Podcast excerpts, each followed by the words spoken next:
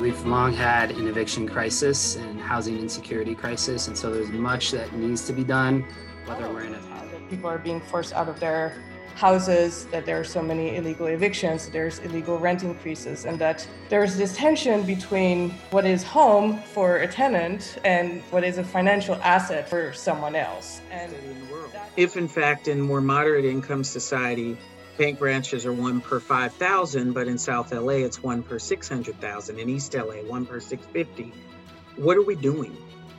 Welcome to Securing Justice, a podcast series created by the California Center for Ethics and Policy, or CCEP, at Cal Poly Pomona and generously supported by California Humanities. This is the sixth episode in our series, which focuses on housing insecurity in California. My name is Brady Collins, Assistant Professor of Political Science at Cal Poly Pomona and Faculty Fellow with CCEP. In this episode, we share with you the last session of our 2020 2021 panel discussion series hosted by CCEP. This conversation, titled Racial Gaps in Homeownership, Income, and Savings and Why They Matter, brought together three experts on the history of housing and wealth inequality in the U.S. and Los Angeles more specifically. This conversation is special because the moderator, Alvaro Huerta, Associate Professor in Urban and Regional Planning and Ethnic and Women's Studies at Cal Poly Pomona, provokes our panelists to talk about their personal experiences experiences with housing, poverty, and racism. And, as it turns out, they each have unique stories to tell about the ways in which their lives have been touched by housing injustice and how this motivates their work. These personal reflections lay the foundation for a discussion about historical and contemporary forms of discrimination in home ownership and other forms of institutional oppression that perpetuate wealth inequality along racial and ethnic lines. A quick note due to COVID 19, these panels were held remotely via Zoom. As a result, you may at times hear the panelists refer to visuals they are presenting to the audience through Zoom's screen share function. If you're interested, the video recordings of these discussions are available at CCEP's website, which is posted in the show notes. We ask that if you like what you hear, if you care about these issues, please share our podcast with your friends, family, and colleagues. Thanks for listening.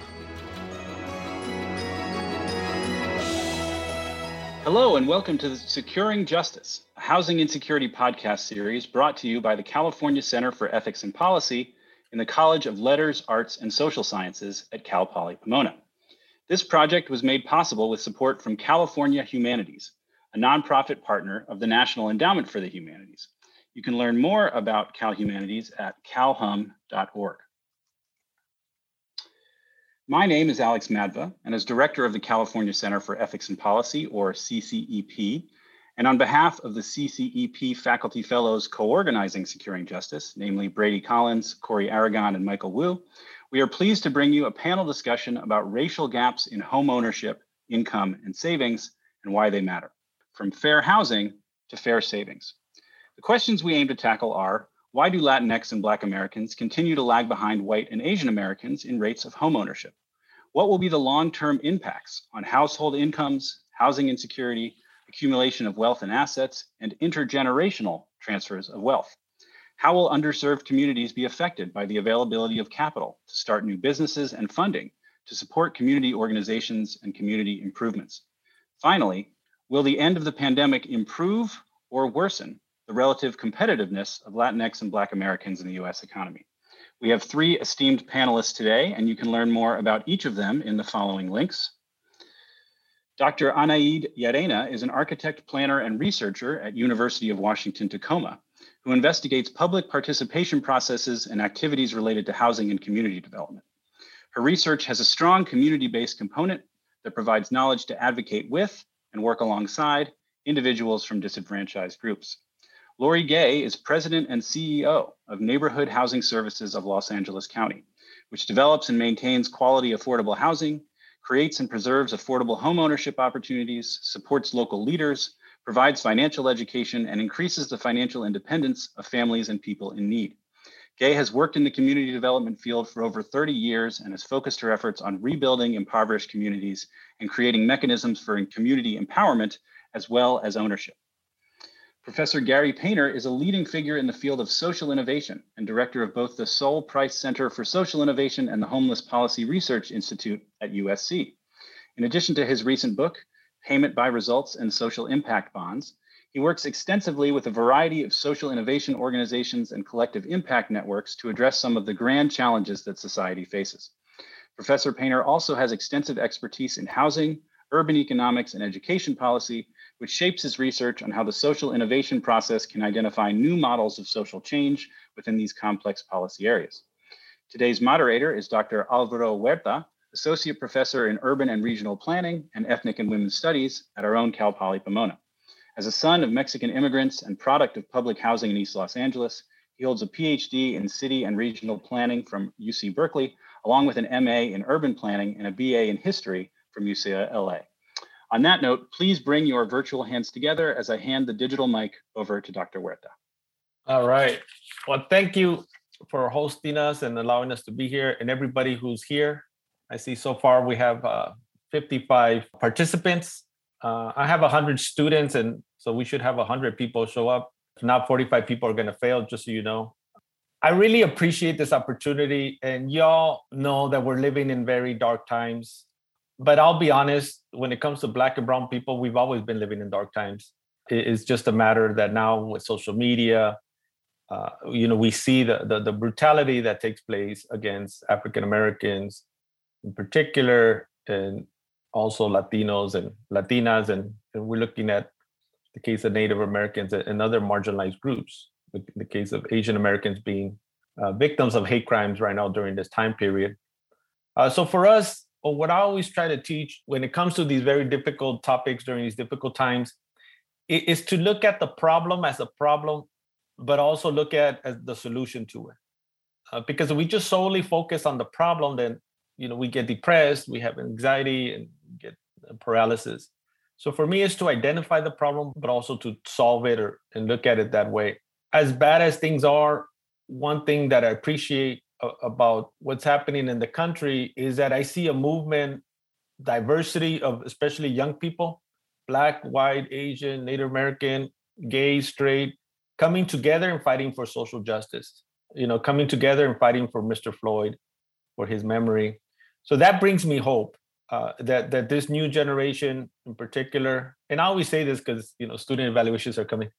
It, it brings me hope that that this new generation is is fighting for making this society a more equitable society, uh, a more just society.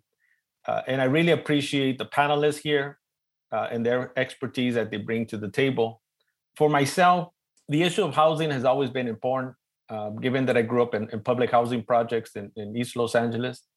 Uh, and it wasn't until I went to UCLA, my master's program, that I, I didn't realize the impact, the importance of housing uh, until I took a class with uh, the late Jackie Leavitt. And I didn't realize that it wasn't normal and it wasn't natural for those of us in the case of, of Mexican Americans living in housing projects in East LA that we would be surrounded by a railroad track on one side. We would be surrounded by factories on the other side and freeways on the other side. When you're growing up, especially when you're kids and, and you grew up in a segregated community, and everybody's black and everybody's poor, or everybody's Mexican, everybody's poor. You don't even know that you're black or poor because everybody's the same. So we don't see this inequalities until we leave the neighborhood. We don't see this inequalities until we leave like these segregations, and we look at it from from from the top looking down. Uh, so for me, um, hearing from these experts is actually therapy for me. So thank you very much because I want to learn more about housing. I want to learn from the different perspectives that, that y'all are coming from. And, and to be able to look at things not just the way they are but the way they should be in, in a normative way. Like what type of housing policy should we have for example? So with that said uh, i want to start with president gay. And before we get into statistics and, and, and facts and figures and I, w- I would like to know from you and then and then the following uh, panelists what got you into this type of work. You know how, how is it that when you started was it when you got to the university? I know you have an mba and uh, and other degrees. Uh, i'm going to ask you for help with my taxes later but just on the side. But how is it that you became passionate in what you do? Because I see when I see you in your in your talks, you, you're very passionate and reaching out to helping people, uh, not just black people, not just brown people, but working class white people, like all people that, that you serve in, in, in your capacity in the county of Los Angeles. So how, how is it that you got into this field and, and how is it, why is it important, you know, for, for us to study housing and, and income inequalities in, in America? Thank you so much, Dr. Huerta. Um, it's a pleasure to be here and to meet each of you. I kind of started, my earliest recollection is age five.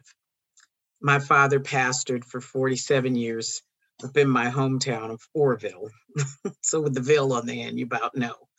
We had 5,000 people. He was the only in the town. We, he was the only black pastor that lived in the town. And so I was spit on and called out of my name every day till ninth grade when I told Janice she couldn't call me that name anymore. And it's like yesterday to me. And I still tear up to think about the hatred that people are taught. Now, that's right here in California, up above Sacramento, near Chico State. So, since we have a lot of students on the phone, just understand hatred is real.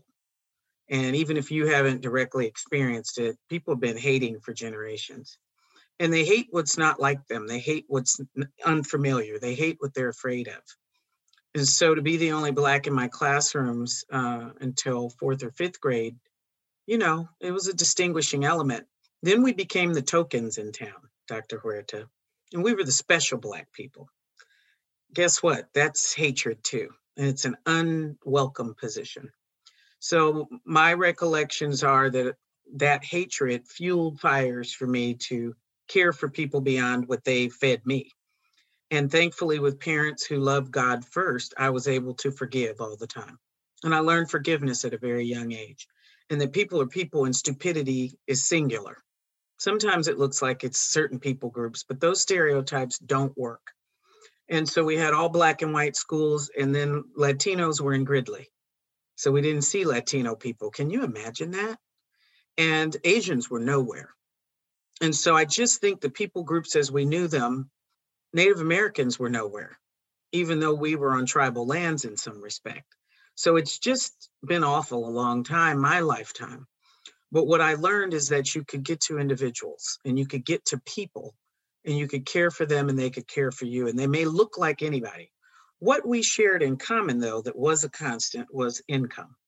When people are poor, they have more things in common than not and that race did not need to be the thing that led, but economics did. So that's why I went to school for economics and learned how people spend their money, think about money, love money, do with money, you know.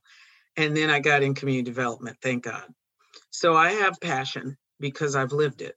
I have passion because I know every person has a chance to love, knowing that hatred knows love is the cure. And that challenge is what drives me every day, Dr. Huerta. And it's been a privilege to serve. It's an honor to care for people.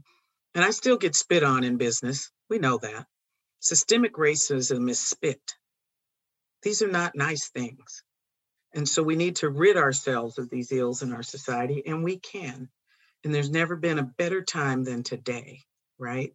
Never a better time than now for us to talk about having courageous conversations around making people uncomfortable. Good trouble, right? good trouble. good, good trouble. When I heard, heard that saying, uh, I've been making good trouble all my life. Dr. Yerena, take it away. Like Johnny Canales, take it away. Thank you. Thank you so much, Lori, for uh, starting us off. And thank you, Dr. Huerta. Um, I'd like to start by um, acknowledging that I'm joining you from the unceded territory of the Coast Salish people. In particular, um, or specifically, I am on the traditional lands of the Puyallup tribe. As we gather virtually, I also want to acknowledge the lands of the Muckleshoot, Nisqually, Suquamish, Snohomish, Sammamish, Duwamish, and all the traditional lands on which we, all of us united here today, um, live, work, and work. I want to acknowledge the histories of dispossession and forced removal and reflect on this history in ways that honor the memory of those dispossessed and keep us committed to the cause of social justice for the indigenous populations. And the way that I came to housing is actually generations before me. Um, I I know I know the the most about the history of the generation right before me. Both grandparents on um, my mother's side were builders, and and they cared about um, creating shelter. They cared about creating shelter for their family, and that that became their um, their contribution to society. And I didn't know that I was going to follow in their footsteps until I was just about to make the decision about where to what to what to study uh, in college and, and having had the privilege of many options available to me as far as choices for what I wanted to do, I realized that my passion was in in design and architecture, and that's how I I started. That was in some ways step one of my agency, my taking agency over um, my my role in in the discussion today.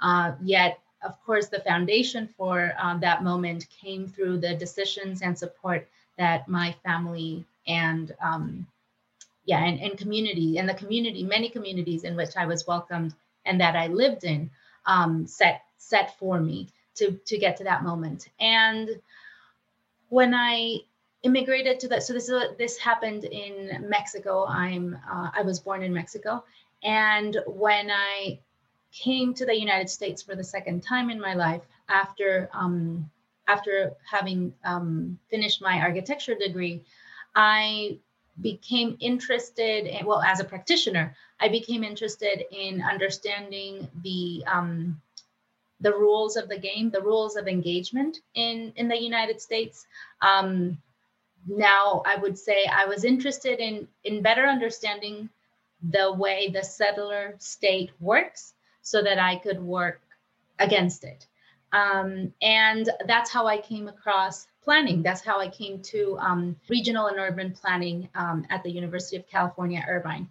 And there is where I joined my interest for uh, design and providing shelter with um, my understanding and uh, commitment to social issues. And so the, the nexus of those two um, areas for me is the need for shelter, the basic human need of um, of sheltering uh, individuals. And um, I would say rather than having achieved a lot of uh, hope and uh, excitement in my master's degree, it, it was a, a reckoning for me of how much work was left to be done and how problematic the, the current settler state is for the survival and sustainability of humanity. So that drew me to an interest in pursuing um, a PhD degree. And I will not continue like down the story, but like just to get you, like that's how I got started down this path. And I'm very happy to be here today. That sounds great. We don't want you to live the trauma of the PhD. That's another therapy session. Uh, Professor Painter.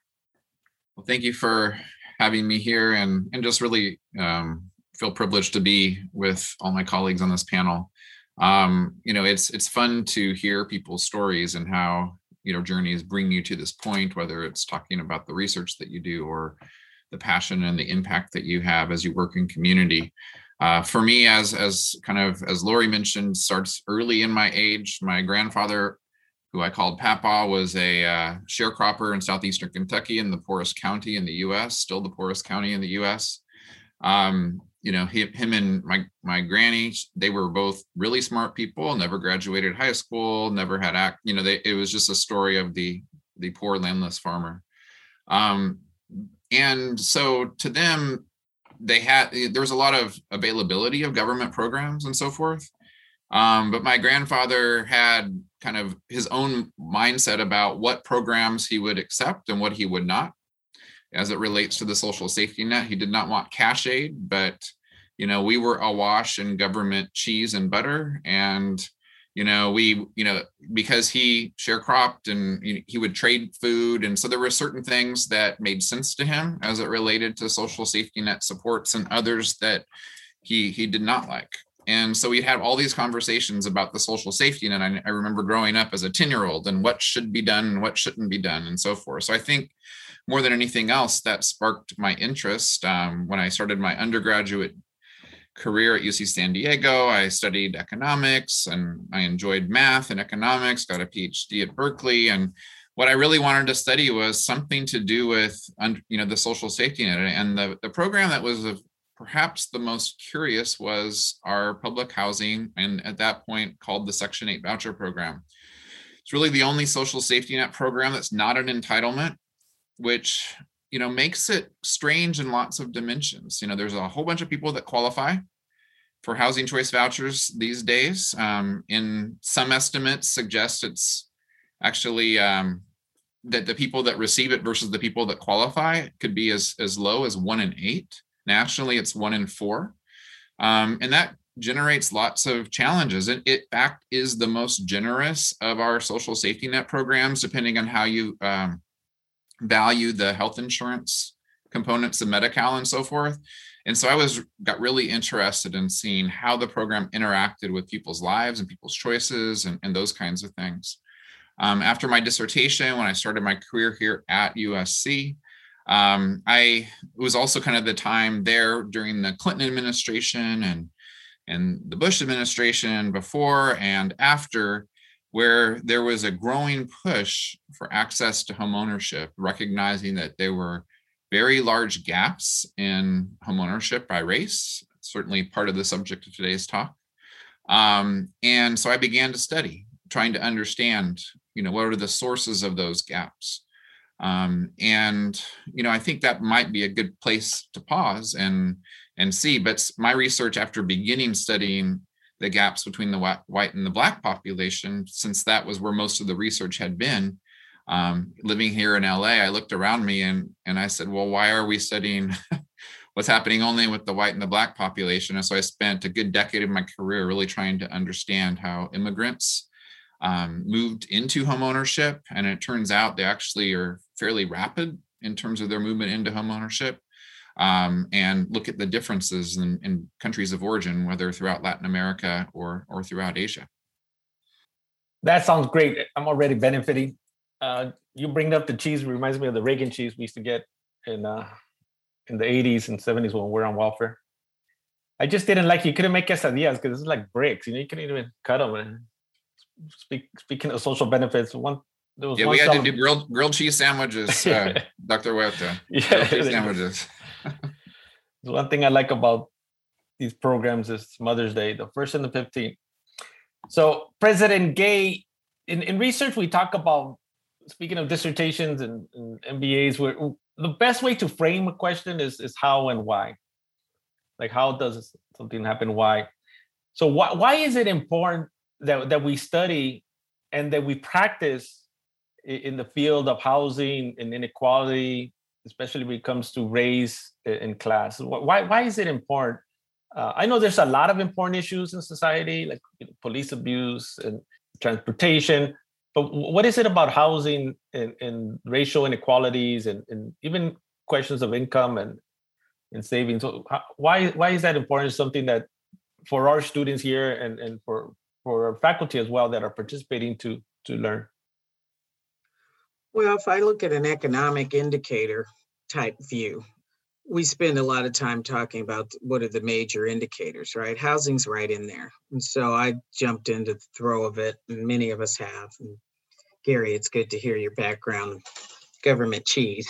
I think we all know about it uh, and that you know that's across all races right that's why i get into this economic stuff because it's way too easy to just blame everything on in my case being black white and cherokee indian um, but i think it's much more apropos to figure out the money flows you know who pays for what how are we dealing with it when did we deal with it are people excluded is there parity, equity, justice? You know, what's right? And so part of that, you know, Dr. Huerta comes for me because I grew up in a household of faith, right? it's always about righteousness, right? And justice, you know. And uh, my father was 10 times more passionate than me. But I think it's what we find is that those inequities are there and that everyone doesn't get equal access. We talk about the three A's affordable, available, accessible right? And if you if we don't all have the same access points, we don't all have affordability, we don't all have availability. Things like bank branches are the e- easiest thing to study in the world. If in fact in more moderate income society, bank branches are one per 5,000, but in South LA it's one per 600,000, in East LA one per 650. What are we doing? You know, and why don't those people groups have the same access? When we then study people migration patterns, and we understand that many times in California, there were whites who started moving west because of Black flight, Latino flight, whatever little tabs you want to put on it. People weren't comfortable living together. We had redlining, we had Jim Crow. It's just been going on for hundreds of years. And that discomfort that people have, and then when they use their money and take it elsewhere, or they prohibit other people from participating because we don't look alike, you know, you're the small person if you do that, but it has nothing to do then with the systems that we've watched that then are, you know, set up to keep people out. So all this data now around appraisals that some of you have seen and how when when an inter, interracial couple you know, had the the white spouse uh, do the second appraisal, and they're studying forty seven thousand dollar appraisal gap. Well, this ain't new my whole career we've watched that stuff, right? And people who I'm 58, people who are older than me watched redlining at its height. And so I think we just need to stop for a second. And so students, you have this phenomenal opportunity right now to look at all this data and to get in the middle of it and decide that it doesn't stop you. Do not let it be a hurdle to your success of truth. And I think um, Alex is asking me to say more about the appraisal study write in uh, appraisal study and race into the internet. and there's all these studies that have come up. We had the great priv- privilege of interviewing Dr. Andre Perry, who made it super popular to talk about this stuff last year. And one of the things he and I talked about, and then I'll stop, is um, that we do all this talk around reparations. And I, you know, Black people, I hate that being the whole conversation. It's just not right what is right is when we just had this pandemic start, everyone expected the US government to respond and help the small business owner and help the tenant. And now we're finally talking about helping homeowners, you know, single family unit owners. Well, it's all the same thing. If we kept Black people out of stuff, we're talking about an economic investment to leverage something. That's all we're talking about. And the notion then of saying it's it's reparations for black people, but it's economic investment for everyone else, that's the trash I'm talking about. Now it doesn't mean we shouldn't be owed something. Okay. But however we get it done is what a person like me is going to focus on, right? And so I think with the appraisal issue, we're talking about in black neighborhoods that uh, predominantly black neighborhoods that the value of the property is less uh, than white neighborhoods with similar property type, similar square footage, similar environment. Now, we're not trying to compare the public housing projects to Beverly Hills. When all things are equal, the fact that a black neighborhood could be devalued at $47,000 a unit, those are the numbers. People have different numbers, but that's when we're looking at racist uh, policy and that in fact, if the appraisal industry of America needs to redo the way they run the numbers, and if people then walk and see someone of color, see, I'm going to broaden it beyond black, someone of color, that they they're uncomfortable, and that enters their appraisal valuation of property. Well, we got to check our standards then, because that subjectivity has to go, and it should not be allowed and the stories that are being told that aren't new. We saw the same thing with the 1994 earthquake. Don't miss that. But the stories that are being told, where when we switch the people and we take black pictures off the wall and leave the white pictures up in a home, and then the appraisal value comes out, you know, fifty thousand dollars more. You got you got a little challenge there, and I think that those things, us highlighting them, will help us uh, do those conversations I mentioned earlier around making people uncomfortable so that we get a better outcome toward access, toward affordability, toward availability. Thank you, President Gay. I really appreciate how you break it down in a way that those of us who, who are not part of that field can, can understand to demystify the whole process and, and break it down the way you do. Uh, I really appreciate that. And I'm sure our, our participants do as well. Professor Yerena, your take, and feel free to also engage in, in commentary or response to any, any other comments of the brilliant panelists that, that we have here present today. Absolutely. Thank you so much for the invitation. Uh, and thank you, Lori, for starting us off in uh, such a, a, a, directly applied um, and clearly impactful space of current practices of appraisal that make such a big impact on everything related to housing. And the my take on the question of why this is important is going to is going to take us like broader rather than the specific i go broader and look at this as a, the humanitarian crisis that is caused by the presence of unsheltered and precariously sheltered sheltered individuals um, anywhere in the world which i i argue um, requires that we broaden the scope of our efforts uh, and by efforts, I mean our advocacy, our research, our education, our policy, and our practice.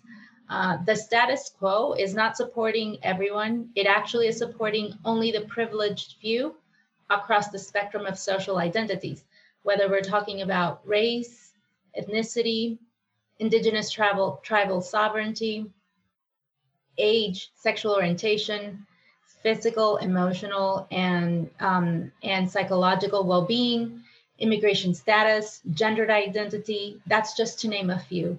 Uh, and so I, my my role, and as I start um, this conversation with you all, I wish to point out that um, the responses to address this is this issue is that in order to to make progress, we need to be thinking about all people groups needs um, and that we address every disenfranchised that every disenfranchised group's needs um, and that we work in solidarity with and as co- co-conspirators of black african american latino latinx and hispanic brothers and sisters um, that as we do that that we include every other oppressed group in in our approaches so that's why i and, and i think it's important again because i elevate it to the level of a humanitarian humanitarian crisis of not meeting a basic human need. Like we say in East LA, muchas gracias. Um, Professor Painter, same question. And feel free to change the question or to add, go different directions. Well, I guess um, and I, I I may not be answering the question that was posed as much as just something that I've been thinking a, lot about it as it relates to these issues, um, you know, which can have policy solutions that could be reparations in part, but it could also be a set of structures that shift so that people actually can have as as I, am not going to get all the four A's right, Lori, but uh, from access to affordability and and the others. But I think what we see right now is one of the main drivers um, in the lack of access um, to housing, to neighborhoods, et cetera, is is is really embedded in the racial wealth gap. Um, the racial wealth gap back when I started my academic career 25 years ago was roughly, you know, white the uh, median white household had six times the wealth of a median black household, for instance. Um, right now, the Brookings report just put out a, a, report that that said that the average white household has $171,000 in wealth, and the average black household 17. So it's a 10 times gap. Um, I think that gap is clearly a consequence and has compounded this con- consequence of systematic systematic racism, starting with if we just talk about housing, which we could talk about today, and not talk about the labor market or anything else, we can talk about what happened with redlining of neighborhoods, um, and we can go really deep on that. And I have PhD students who are working on that, and we note actually that a third of the red line neighborhoods were redlined just because there were immigrants in them, and there were no black people, and half had some black people or only black people in them as the reason, and 10% were redlined for other reasons. but we're seeing that that has different consequences over time as it relates to segregation and also to home values, as as Lori pointed out with the appraisal, um, and just the way that people value things. But this racial wealth gap is a consequence of again the opportunity to get into housing early and so forth um, over time, and we can talk about that. I think it's important just to lay on the table some of the data that, for instance, the homeownership gap has been remarkably persistent between the white population and the black population. In 1960, it was 27%. In kind of right around 2000, it, it kind of shrunk to its lowest level in a while. It kind of vacillates. It was even slightly lower than that. Um, as of 2019, we're back over 30%. Um, it, it's clear that our sets of policies um, are not sufficient to address racial equity and to address the uh, really the the rhetoric of the American dream, the Constitution, etc. Um, and so that means that we have to reassess how we've gone about the work that we've done. Um, and so that it means that you know some of our programs that have been entirely focused on kind of the individual um, and kind of then hoped that the individual would react to that program in a particular way and then that would lead to opportunity and success. I think it it shows that you know really 50 years of that sort of an approach needs to be completely rethought. And so we have to move up a level at least one or two levels um, to really think about what are the systems in place that prevent you know the kind of individual policies for instance to work like we might hope they do and in many ways, myself, my own training as an economist is going to be somewhat incomplete to test such policies because our tools are really looking at the impact of the individual policy on the individual person. Um, and then kind of aggregating it up. And so, you know, I think this is an exciting time for scholars and scholar activists can to come together to really rethink the models of inquiry and so that we can actually assess not only what's happening with individuals, but what's happening collectively.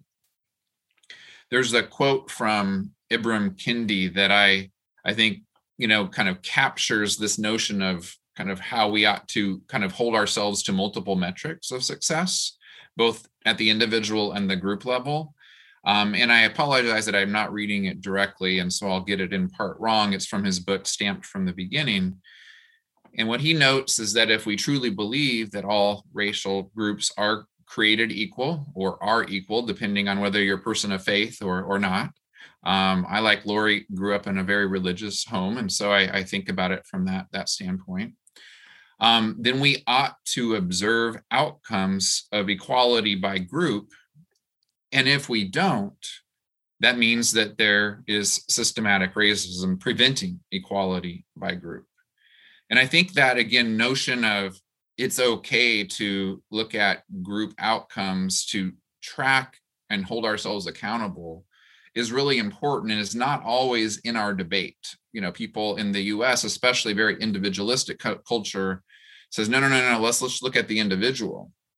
Um, and I think that doesn't mean that we ignore the individual, but what it means to me is that we have to hold our, ourselves accountable to multiple metrics um, both you know how policies are impacting the individual but also how policies are impacting the group. And if for some reason they seem to be at odds with each other or one is showing trends that are moving in the wrong direction then we actually need to change what we're doing well thank you for that uh, professor painter um, for, for, everybody's um, benefit when um, our brilliant speakers here they they actually told me say say brilliant speakers because they're like texting me right now. Uh, distinguished speakers talk about redlining. What they're referring to is this policy and practice during the New Deal, during FDR, the, the greatest Democrat of all time, outside of Obama, the, the most progressive, where within his policies, the housing acts, actually there was two New Deals. Uh, there was there was this this practice, this policy where the federal government uh, designed maps of cities, of areas, and they had colors. They have different, that's why they call it redlining. They have different colors. and in this is this is a high risk area and then another area was less risky. So the high risk people more inner city more african americans latinos and so on and so forth. And so the suburbs became less risk and then you start to see like white flight because it would be cheaper for white family to rent or to buy in, in a less risky area. So the federal government this is why we talk about systemic racism. It's not true it's a lie that that people solely live next to each other because they're they're familiar with them so this is a lie that like oh immigrants speak live next to immigrants because they there's that commonality with with language, with culture, and so on and so forth.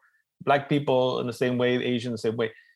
It's true and it's not true at the same time. I mean, it's true there's that familiarity, but it was the federal government in cahoots, people. That's a SAT word, even though the SAT is not required.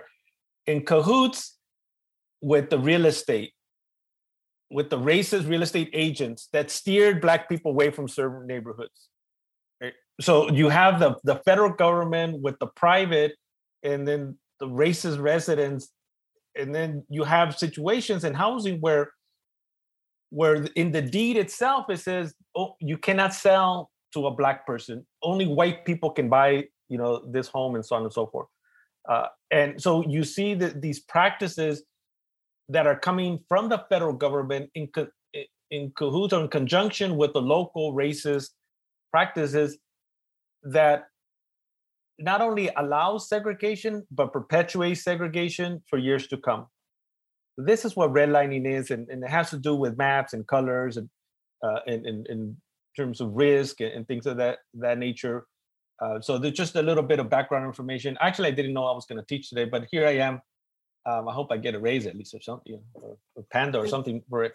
Um, Professor Gay, uh, question for you is, and for all of you is, when we think about crisis, 2008 housing crisis, the pandemic, the orange crisis went away, but during the pandemic, when we think about crisis, we always have this idea, and we see this a lot on, uh, in the media, is like all Americans are impacted, like we're all suffering. So when we're thinking about major crises like 2008 housing, like the pandemic today, how does that bring out or exasperate another SAT word for everybody in here? The the inequality, the the racial inequality. Uh, how how is it manifested, it, especially with your knowledge and you have the benefit of not only having that knowledge but also the practice. Thank you. I keep laughing because you have these titles for me I'm not used to. President K, Professor K. um, impact. So I was uh, getting excited as Gary was talking about the racial wealth gap. There's all these studies. Sometimes they conflict, so you have to kind of just pour through that, everybody. But let me just say that the, the Federal Reserve came out with a study, uh, I think in 2016, called The Color of Money. And it talked about right here in Los Angeles that blacks had a net worth of 1% of white people. So people wanted to fight about that study and say some of the sources weren't all that great. And I had staff who were challenging me about it. And I said, so okay, let's add a zero. So we're 10%. Whopping, right? So what makes that inequity sit there? Why do you have wealth gaps of those types?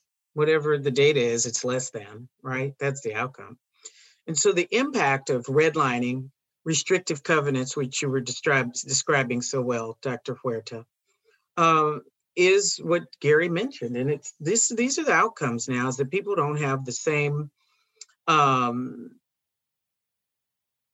good benefit because over time they've they've been marginalized or cut out. And so I think for us, we've watched it. So I'll give a couple of data numbers. Stick with me. Thankfully, this is recorded. But what we see on the purchase side of the business um, that we run is that families have been told they can't access uh, homeownership. So we get them on the path to homeownership, right? And that's through financial education, setting up a financial plan, them having a financial coach, you know, who's working with them to get credit, savings, and income lined up to access the current system. Then we do jokes with the system, we play games with it and we press lenders to not be racist in their policies and products. and to let people who aren't typically accessing. We use the Home Mortgage Disclosure Act data to say you're a liar and a cheat, Bank X. And you need to do a better job of reaching the poor. You need to do a better job of reaching modest income. You need to do a better job of re- reaching ethnic minorities and BIPOC and all the language we're using now. And then what we do is we push that, right? And we create products that are more innovative so they can get brownie points with their regulators for doing what they should have always done what's right and what's just, which is equal access, fair lending laws, right? So all of that is going on um, with the normal everyday household. And so as we get people on the path to learn the rules of engagement, how to be better at maneuvering the mortgage process, we have more success. And the ethnic minority participates at higher levels in our business. We're 95% people of color, and we're the largest provider in the region. Why are the banks not able to say that? They don't want to. And yes, I pick on them in person, right? Because they know this data and they don't want to. And if people can get away with not equal access, equal availability through their branch networks, then guess what? They will, and no one has stopped them. So we fight to the death some days as advocates because we want everyone to have a chance to play at the game of building their wealth and their legacy. Other thing I'll say, uh, then groups like ours, and there's a bunch of us, right, across the country, need to focus on legacy with families and building wealth in ways that may not involve real estate. It may be estate planning in different ways, and building their portfolio and not just their credit score. And so we're talking more like that now, and that's a financial literacy issue. The typical American is not saving 10%. These are normal numbers when you talk in finance, but they're not. They don't have 20% for a down payment for a house. That's just way out somewhere for the rich and not the everyday. And so when we focus our businesses around trying to make sure more people have a chance to participate, you do invert things like Dr. Painter was talking about. These old ways haven't worked. And community development corporations, which is the industry I'm in, we're not big enough. We don't have capacity to be able to change the whole system. Last part I'll say once people are in a home or building their portfolio through uh, a number of means uh, to have their family's legacy and generation other generations open to access things. You then have to think about staying there. How do you maintain it? If those impacts kept you out and then you got in, how do you make sure you're okay? We have thousands of families per year of color losing homes because they can't pay the taxes or the insurance bill. So we're talking about legacy on on what we consider very basic levels. And you may have had someone uh, own the home 50 years and then when they die or they're moving down in terms of their real estate need the family doesn't have the financial wherewithal to keep the property well what are we talking about the family uh, doesn't put in any more into the stock market account what are we talking about and so that's a literacy issue and it's okay to say we're dumb i'm dumb on a whole lot of stuff don't know nothing about it so we need to get educated right so we do a better job and I think in many households, these are things that are considered awkward and it's not talked about. And we're busy watching television and laughing and giggling, but you don't own your home. Let me just let that simmer a minute. Everyone should have access. If they don't want it, let me talk about Black people for a minute, and you have a rentership society, then at least do a good job at it.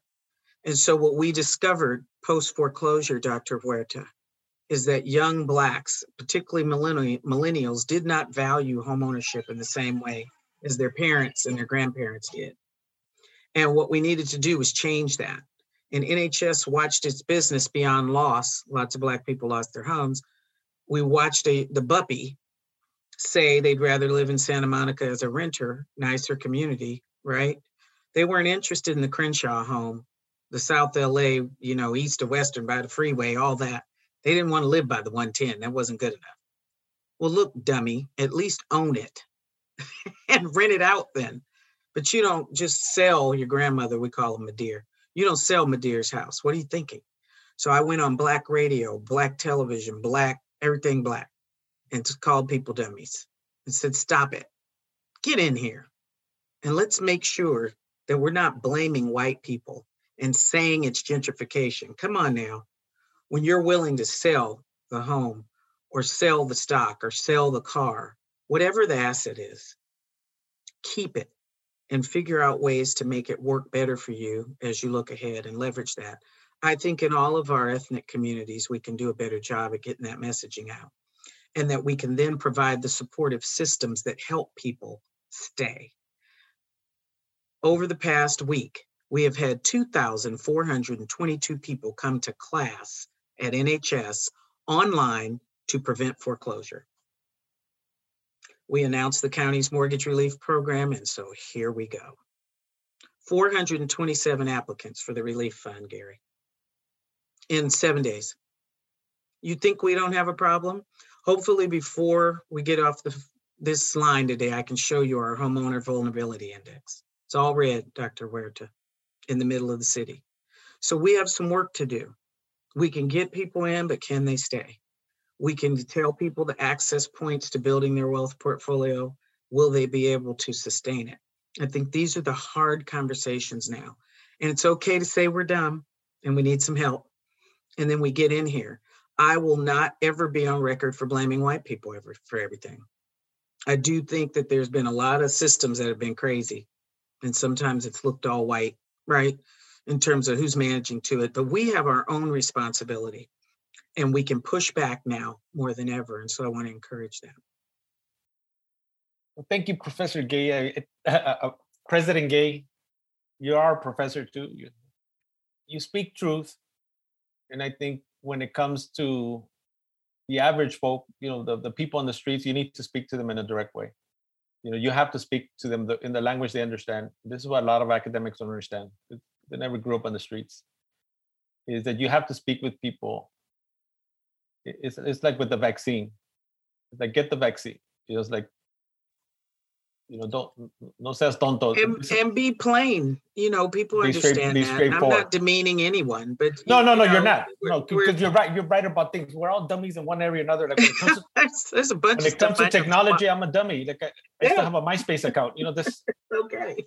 I don't even know how I even got on Zoom. You know that's how bad I am with with social media and, and technology. so um, I had to get a day labor to come and do the, my, my Zoom session for me. But what I'm getting at is that when we have these ideas up here, they're no good if they don't translate to the to the average folk. And, and we're not just talking about black and brown people. We're talking about white folk too. You know, in terms of the average American is not didn't go to the university. You know, we're talking about people that graduated high school or GED or or or, or not. So we, we need to speak and, and be able to code switch and be able to switch and, and, and talk to everybody to to get that message out. The importance of investing, the importance of saving, the importance of of um, home ownership, and, and not not not live in the moment where it's like somebody offers you uh, money and then you're going to take it. Uh, Professor Yerena, so anything rela- re- related to the crisis that we're in today, with COVID and, in the 2008 housing yeah. crisis, and how is it that that manifested in particular with, with, racial minorities? Um, what what I would like to share there is that to be sure, the any well crises affect many people, if not all. Um,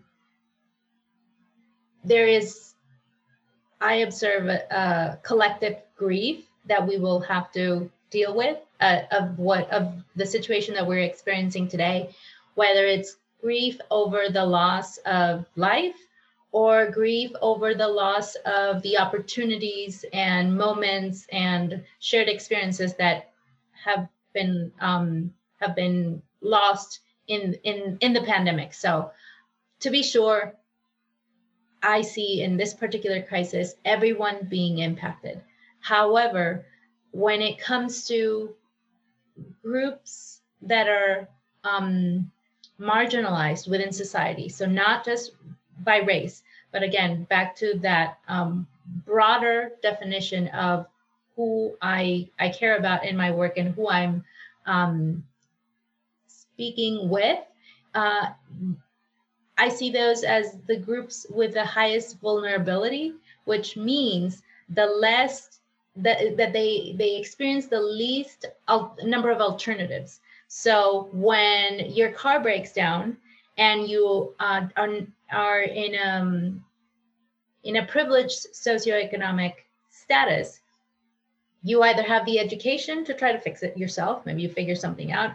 You could have the income that allows you to, you know, hail a cab or order an Uber, or you have the social network that allows you due to your profession um, that that allows you to reach out to somebody to come pick you up right? Like and so you have all these alternatives to deal with this the the situation the, the crisis in the moment that your car broke down. And so that is why i see uh, um, vulnerable populations being um, disparately impacted by these crises because there is no margin for error there's no room the, the, the, the, the alternatives are limited in those circumstances. And so it, it, it does have this um, disproportionate impact in in vulnerable groups. Um, i i do want to pick up on something that lori was sharing about like the the role the responsibility the approach of uh, looking at the individual level of how homeownership um, can be attainable for more individuals and i want to um, share that I would add to that that we need to look at the other two levels uh, in which oppression exists as well. And those are the institutional level and the ideological level, right? So if all of us as individuals were working tirelessly and infinitely on addressing the issue without moving the needle on the other two, we're just going to burn ourselves out. I, and I don't know how much progress we can make. And so it's looking at individual level solutions, such as the work that um, the, the organization that Lori works with is doing, and complementing that and identifying um, partners to work in solidarity with these, these organizations at the other two levels. And so examples of um, institutions that are perpetuating the, um, the, the current circumstances. So an example was brought up earlier already about redlining, but we could look at um, current zoning practices. So the fact that um, about 80% of residential land in, or up to 80% of residential land in um, cities is reserved for single family use is a problematic perpetuation of the settler colonial state. So this idea that we're going to distribute the land and there will be very few individuals, aka those that live in a single family unit, that own all of this resource that is supposed to be, um, yeah, that, that is finite, that we can't just come up with more of it in the air if we need more. And and it's going to be limited for those that have the most privilege in our society because those are the ones that can afford a down payment that have the financial literacy to uh, go through the home buying process that are able to then maintain they have the savings so that they can later maintain the home and and maybe bequeath it to their uh, to future generations right? And so the planning institution, I believe, is complicit in perpetuating the these inequalities. And so, and at the ideological level, that that concerns all of us, so institutions and individuals, identifying these places of complacency, of um, complicity uh, in upholding the, the, the current system that, again, when we look at it, is not serving most of us and is unjust and unsustainable. Thank you for that, Professor Yerena. Same question, uh, Professor Painter, or you, you can take a different take. Uh, and then after, after you speak, if, if the speakers, the panelists, the brilliant panelists, can, can look at the, the two of the questions and it'll just be open up for um, there's a buzzer that you hit, and then whoever hits it first, you know, gets to answer the question. So, Professor Painter. Yeah, thank you. Dr. Huerta. I, I, I, have to say that when I'm the third person in the line, I sometimes I for, forget the question, but I'm, I, am pretty sure I remember it this time. Right, right. Yeah. Um, I believe we were talking about the kind of what what about the pandemic and what does that do? What does that right. mean? And and I think where we need to start is actually where were we in 2019? What was the state of housing? What was the level of housing insecurity? And um, I think what we know, if we look at the data, is the level of housing insecurity in 2019 was the highest that I had ever seen. Um, in California, 1.36 million households paid more than half their income as rent. Um, that to me is at that crisis level where any anytime you have a an expense, even as little as $400, you can end up potentially not being able to pay rent and then being at risk of eviction. Um, we've actually done a study in, in uh, South LA and in central Los Angeles and asked 800 households that, that question, among others, which is if you had an expense more than $400, how would you pay for it? Um, and 20% of them said, I could not. That means that 20% with one expense, they would they would end up being on the path toward eviction and and so that that itself is, is something to sit with and and and care about. Um, I, I see a few of the questions about Singapore's housing market. I thought, you know, I think the way to tie it in is to think about what they're providing for people in Singapore. Um, you know, many of you may not be familiar, but roughly 80 to 90% of Singapore's housing market is public housing.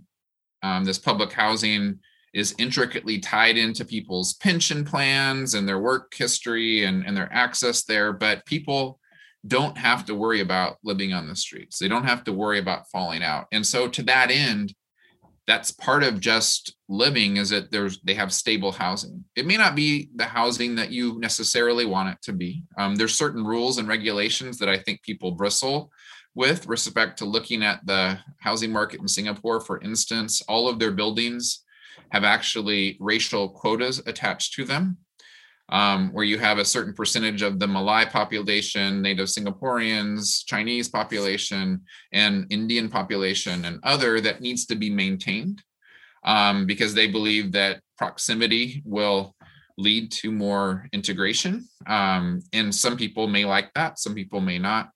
But I think the important part there and what we don't have here in Los Angeles and California and the nation is that we don't actually have a hope of housing and, stability for so many people who qualify for housing assistance that just can't get it. Um, the waiting lists are too long. They'll have to wait five years to 10 years in almost every case. And so I think understanding what can be done to improve housing instability, we need to actually address, you know, rethinking how we provide that assistance. Now, certainly the Biden administration, in some of the kind of American Rescue plans kind of things that were attached to the tax code, which were one time but could be permanent around child tax credits and so forth, are a kind of backwards way of getting at some protections for families that then could support people in, in their homes. But the pandemic was not equally felt by everyone. And if you don't mind, I'll just share one slide from some work that I um, my partner at, at, USC, Manuel Pastor, who runs the Equity Research Center, um, put together. And I think what was really interesting in t- terms of identifying folks who were going to be at risk during the pandemic was that there was two layers of risk. There were the layer of risk that you might be exposed to the virus, and there's the layer of risk that your job might not be essential, and so you could lose it. And I think what's important to see here, if you look at that red category, these are the essential jobs, higher risk, meaning that you're going to be exposed to the virus. And that means that, you know, immigrant families, Latino households, uh, Native Hawaiian Pacific Islander households, um, even, even higher numbers, like 38% of this particular group, Native American Pacific Islander immigrants, you know, were in those high risk jobs. It is not surprising then that the COVID case rate and the death rates among the exact kind of lined up exactly with essential work. Um, it didn't have to do with different cultural norms. It didn't have to do with anything. It, it had to do exactly with were you exposed.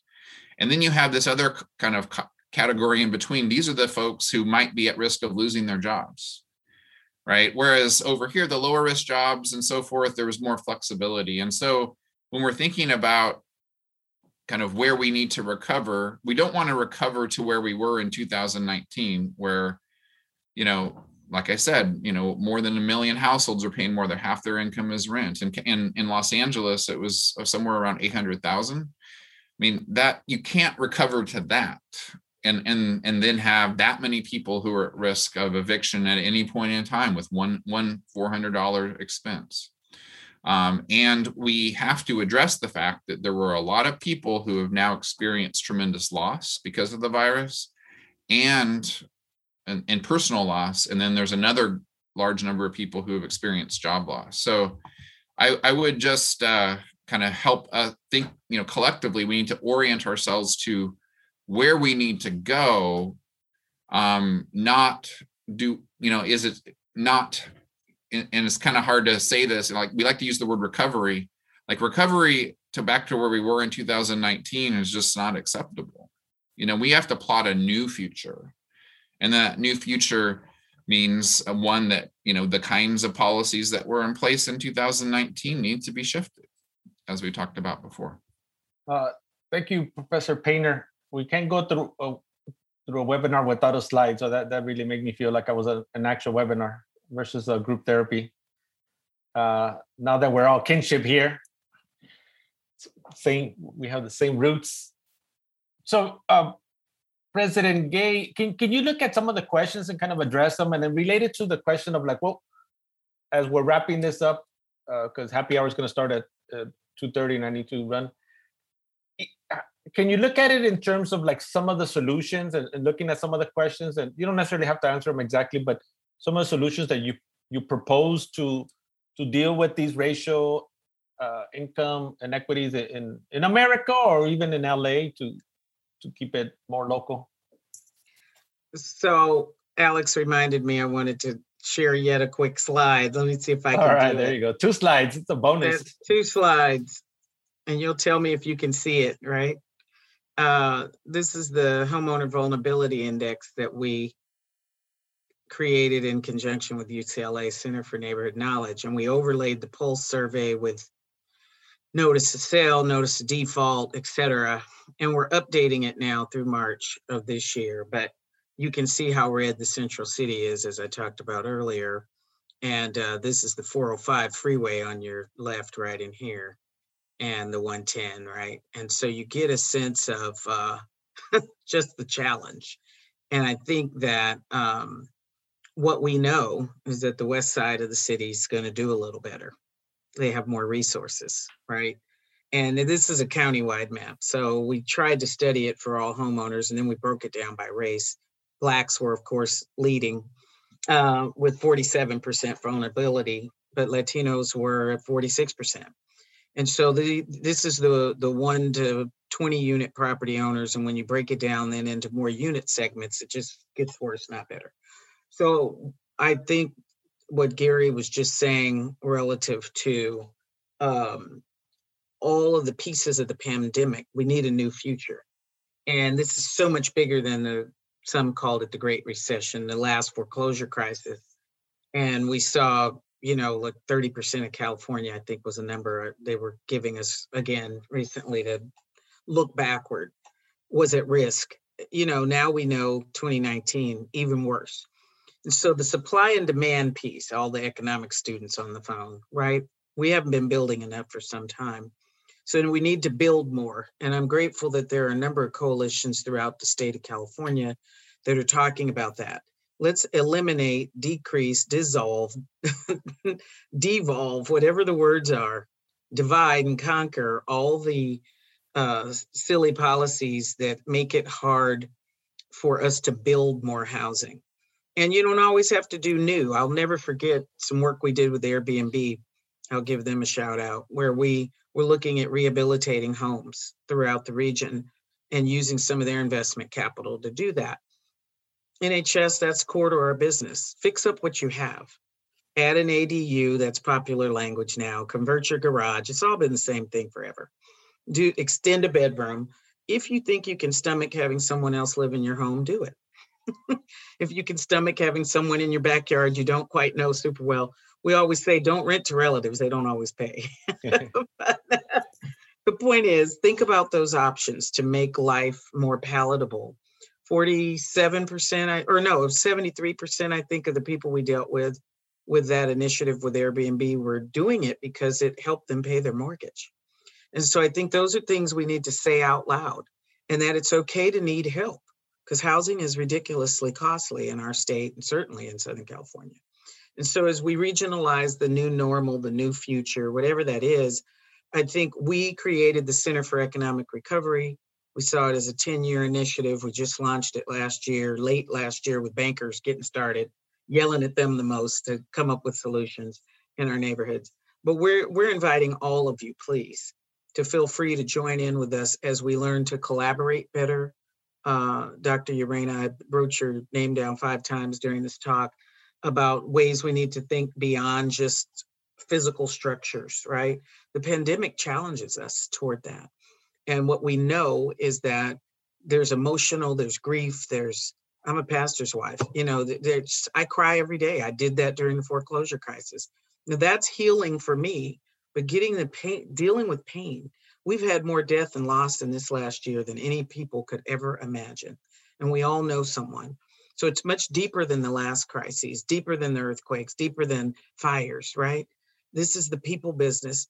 We've never, though, been able to talk about health equals housing like we have now, and that people need decent, safe, affordable housing than we've ever been able to talk about it. And so I'm grateful for that. So I think we deal with zoning, Dr. Huerta, we deal with building policies, we deal with um, land use. Um, we don't want to take all the green away that we're supposed to have, but there are other places that it doesn't need to be green. So let's do adaptive reuse. I'm a developer, you know. Why do we have more than 70,000 vacant, unused buildings just in the city of LA alone? Why do we have a homeless crisis? God dog it. This is the way we've got to talk. And we've got to lean in and push more than we ever have to make people have these uncomfortable conversations because some of this stuff just hasn't worked. And it's okay that we're doing it. And we can't lose sight or intention or passion and commitment around needing to have the conversation. I do think there's also legislative detail, right? And legislative uh, work that we all can advocate it for, advocate for, and getting involved in groups that are pushing that envelope, right, in terms of legislation matters. Um, we want the corporate investor, I saw a question about that, to be taxed. So SB 1199, follow it. And we're fussing because they didn't put it on this year's agenda. That's the other game that gets played by the electeds. Tax the corporate investor so it's a penalty to come in the neighborhood. This is easy. Why let them buy up everything and then blame them for it, right? So we can legislate some of that, that it's more expensive for them to play in our neighborhoods and maybe they'll slow down. Will it stop them? Probably not. So though I just think I'm the the housing and finance person, I can speak to those things. But the people side of it is that everyone has a voice. Yes, you voice with your vote, but you can also voice with joining in with now advocacy and legislative movements that push the envelope to make change last for the long run. And I think when groups like ours own properties that had restrictive covenants, that's a scary thing. You should see some of the deeds of trust we have to look at. So you still got to deal with the people part, Dr. Yerena. You're completely correct. I applaud you for saying it. And I think that this call, right, gives us a chance to get activated. And so I want to encourage that of all of us um, today as we leave. Thank you, uh, President Gay. Actually, the reason I'm, i keep calling you Professor Gay is because I want you to teach a class at our college uh, you could do it through Zoom because I know you're in LA, so you don't have to drive like through traffic. And uh, I'm always available to you, Dr. Yeah, there you go. so before we wrap up, I want to give a before uh, Dr.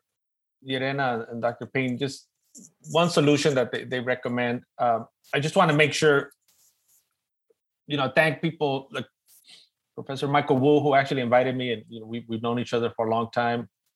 Uh, and also, he reminded me that the author of, of Color of Wealth is is, is with us um, here in participating. So I'm really I'm really grateful about that. Uh, and and once uh, Professor Painter speaks after uh, Professor Yerena, we'll have uh, Professor Madva uh, give us uh, closing comments in, in terms of you know wrapping it up because we want to respect you know people's time, the panelists' time. You know we're, we're ending at two thirty. So, Professor Yerena, take it away. Thank you. And yes, I have been uh, keeping track of the the awesome questions that um, are being posted, and um, I I think that my um, my path forward or the, the path forward that I would will present will address some of the questions brought up um, by Nathan, I believe that's how it's pronounced, as well as another participant um, further down, Jasmine. Um, so this notion of like what to do and related to um, income inequality and the relationship to um, or the impact it, impact it has uh, in our ability to become and or remain sheltered and that is related to um, where i think that to move forward the concerns of, of, how to improve we need to be concerned with how we improve our commitment ability and capacity to meet the basic human need for all people um, and for all people groups uh, this will require that we analyze, work in solidarity with, and address the causes of this humanitarian crisis at the three levels that we've been mentioning earlier. And um, the one that I would like to close with is so, what can be done at the ideological level? And at the ideological level, I think that there's two um, main concerns. Uh, one of them is the decommodification of housing. So revisiting our the the use value that we think housing has from it's my investment. It's uh, the wealth that i'm going to pass on to my um, to my children or to generations to come or the um, like yeah sometimes it's even associated with status and and, and self-worth and value within society.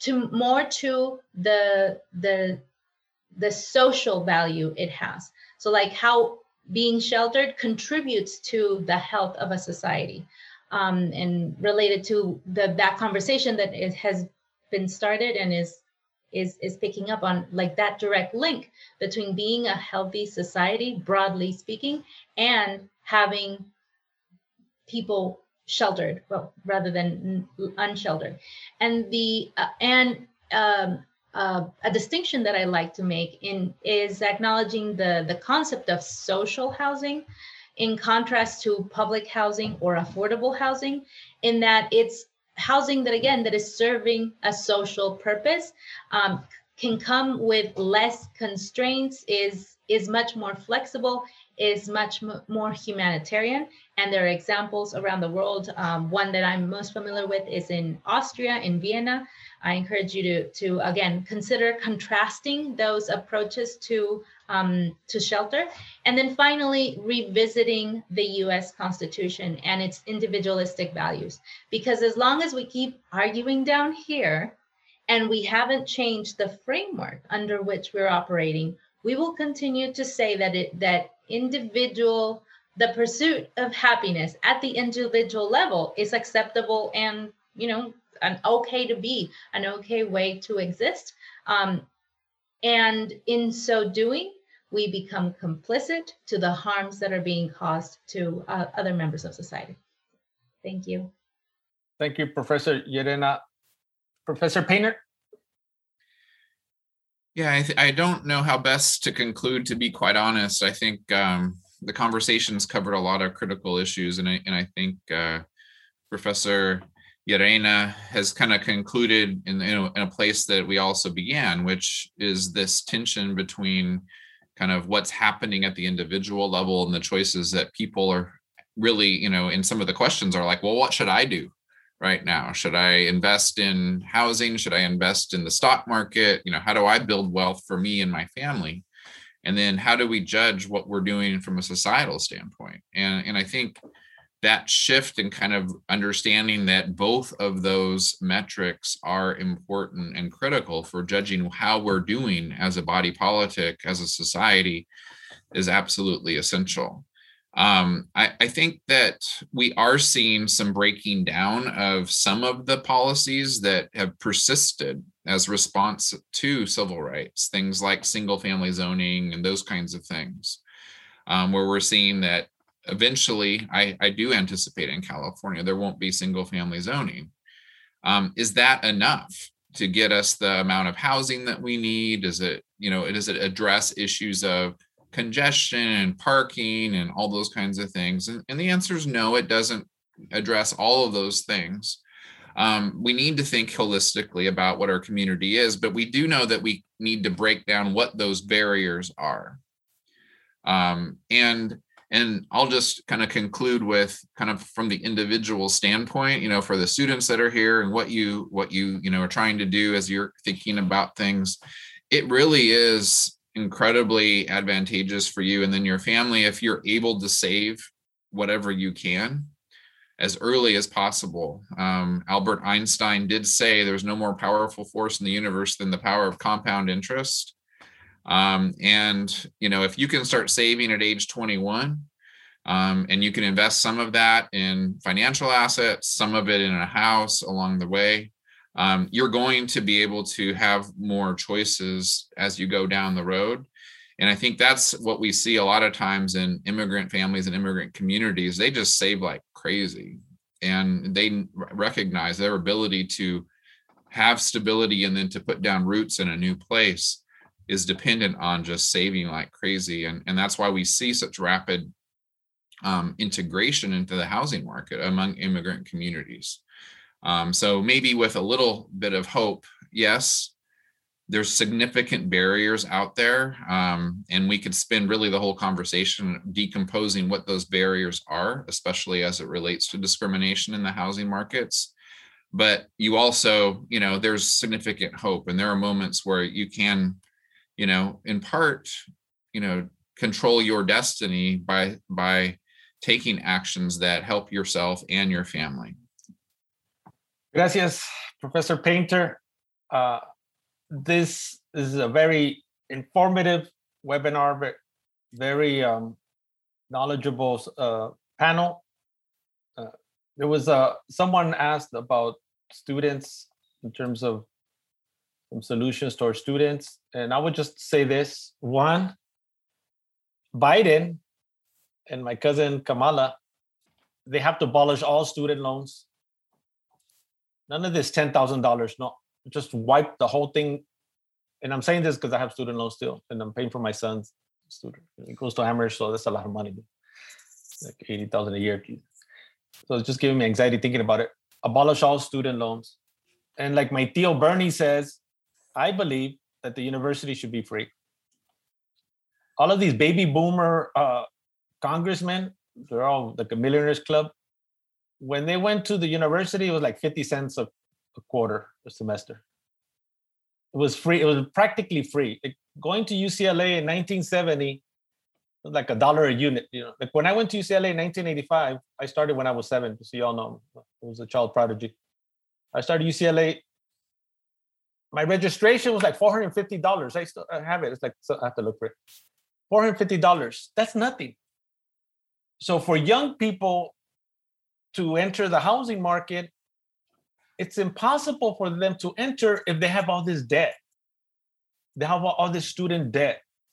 So we have to provide free education at the university level, college level, so that students, when they when they enter the workforce, you know, they, there's they start to accumulate wealth as as they move forward. But for me, that that's something that's key, and and um, I'm gonna keep bugging Biden to see if, if he can make a difference, make a difference in, in, in the pockets of of uh, people that are struggling and or people that that just need to get ahead and they they need to get this Albatross, you know, you know, get get it off their necks.